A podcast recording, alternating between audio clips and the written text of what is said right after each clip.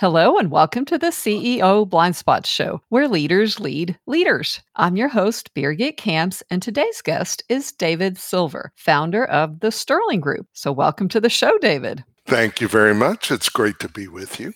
And you are joining us from? All the way up north in Minneapolis, Minnesota. Yes. You started your firm back when the economic crisis was taking place in 2008 and 9. And mm-hmm. despite the crisis, somehow you made it to being rated as the number one high end search firm. And that mm-hmm. analysis mm-hmm. came from a Fortune 75 enterprise who compared you to 200 other firms. And right. then, uh, and then on top of that, I mean, mean, that's already impressive, right? But then you were also number one in terms of adding the most value to the recruiting process. So you went from starting a firm during a crisis to receiving those ratings and making it through. And you're talking to me today, so you're still making it. So tell us a mm-hmm. little bit first about how did you manage that during times of crisis to succeed the way you did? It's a good question. And I think the bottom line, Birgit, is I consider my word to be my bond.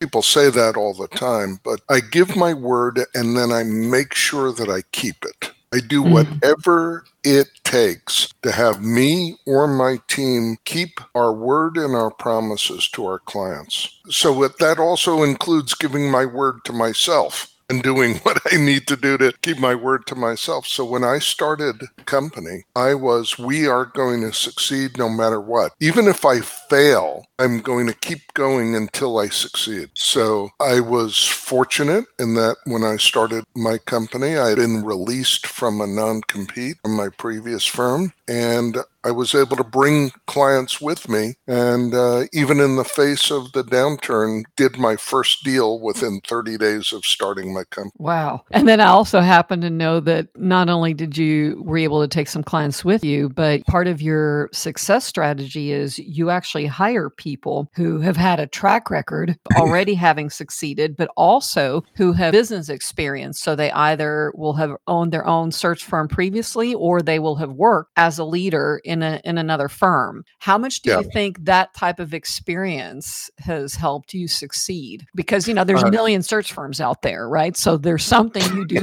that definitely is special. yeah, the barrier to entry for the search business is low, right? Mm-hmm. You need a, a, computer and a phone.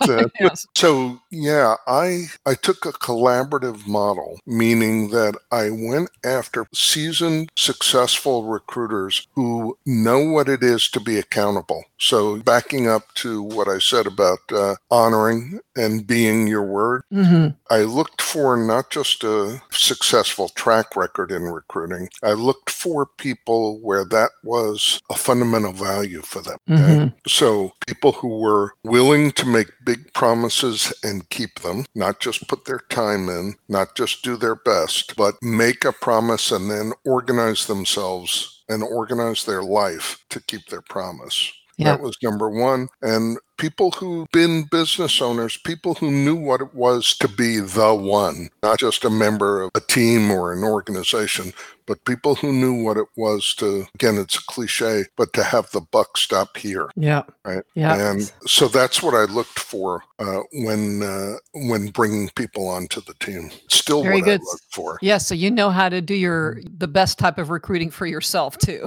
Yeah right right.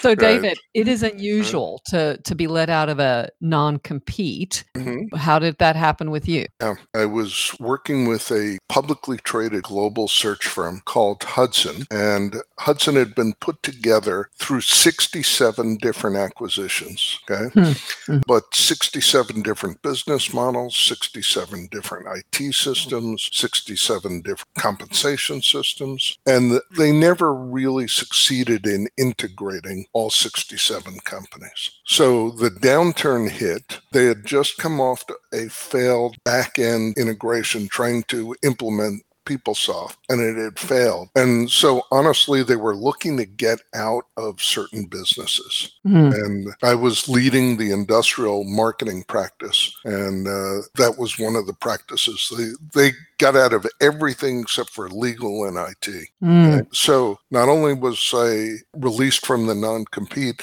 I was able to take the searches that I was working on and take them with me. I was also able to take my database with me. So, yeah, that's very unusual. Having yeah. so that's definitely an advantage. However, I again back to crisis. You started it when there was the economic crisis, and then on top of that, I mean, it's interesting that then you picked up an industry that clearly at some level they didn't think was easy right. to make money in or to make it work, and you made it work. So I yeah. mean, it sounds phenomenal. So so then, how does someone like you look and see? Okay, how can I get better as a leader? Or was there a turning point for you where you're like, oh, I need to lead people differently, and what was that? Yeah, I started just doing it myself, right? And then I got more business than I could handle by myself, right? And our quality started to slip because I was stretched too thin. So I only brought other people in because I needed to at first. yes, to keep you your know, word. yeah, exactly.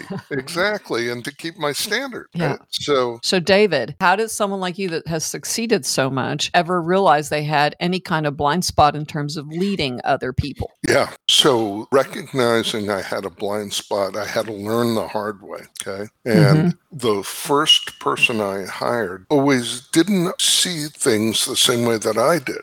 Right. So I, I'm sure that's common for people because nobody sees things the exact same way that you do, right? So I'm very good at collaborating. I'm open minded. I'm open to the contribution of others. I micromanage people at all. I hire adults and let them do their thing. Okay? Mm-hmm. But what started to happen is people working for me wouldn't see what a client was trying to do in the same way that I would. So they misinterpreted the client's actions and thought that my clients were not acting in good faith when the clients were. Mm-hmm. So, okay, well, what's the big deal about that? Well, then the people on my team started to become cynical, either about the projects that they were working on or about that client. And I didn't recognize the damage and the danger of that creeping small cynicism at first because it's kind of like a virus or cancer or whatever. If it if that cynicism isn't nailed if it isn't addressed it grows. Mm and then find more of it becomes self-fulfilling. Hmm. so what seemed like a small problem or a personality quirk ended up being a business problem. Ah so that's uh, so it almost cost you a client and that's how you discovered. Yeah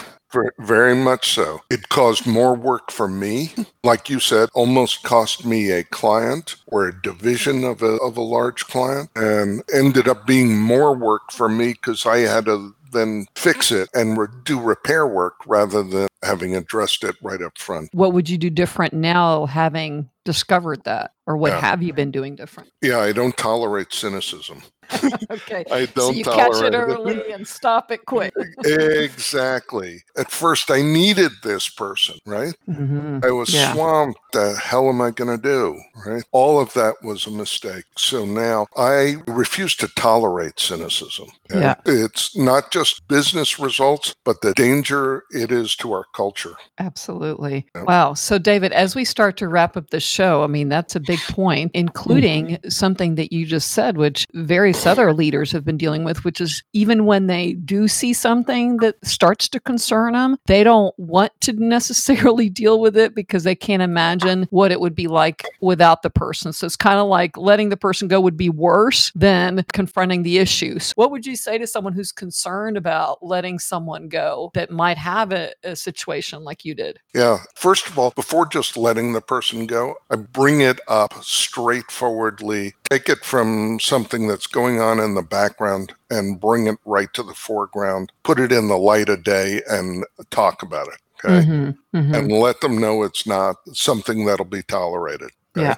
Now, uh, they can either straighten themselves out or I love working with people so that they see a clear pathway to the success of any project. Right? Mm-hmm. You know, and that's part of my job is work with them until they can see a, a clear, practical, not conceptual, but you can see it, right? Mm-hmm. Pathway to fulfilling a project. Right? And so I love working with people to do that. But if I'm doing that and they still don't see it or they won't see it or they refuse to see it, know, that's a that's a deal killer. Yeah. That's a deal killer. And okay, maybe it is the client, right? Maybe we should walk away from that client, but let's have it in the light of day. And if we can align on it, better to part. There's yeah. no scarcity of other people out there. There really aren't. Yeah, especially so, not right now. But uh, yeah, to your yeah. point, so address it rather than avoid it, and then let the process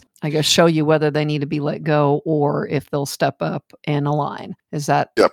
okay? Very yep. good. Wow. Well, I certainly appreciate your openness with this because mm-hmm. I know you know from helping lots of clients that you're not the only one who, That's right. deals with this, right? And sometimes as leaders, we only see what we want to see. Self yeah. Anyway, and and it's better for the other person as well. Have them be in a situation where they're going to win. Yeah, yeah. Because yeah, do you want to say something more about that? Yeah, this is maybe be bad, but if they're not going to, if they're cynical about it, right, and that mm-hmm. cynicism mm-hmm. becomes self fulfilling, mm-hmm. uh, they're not going to win. So have them get out of that situation. Have them go to another situation where they are going to win. Yeah. Right? Yeah. There's a spot for all of us somewhere. Right.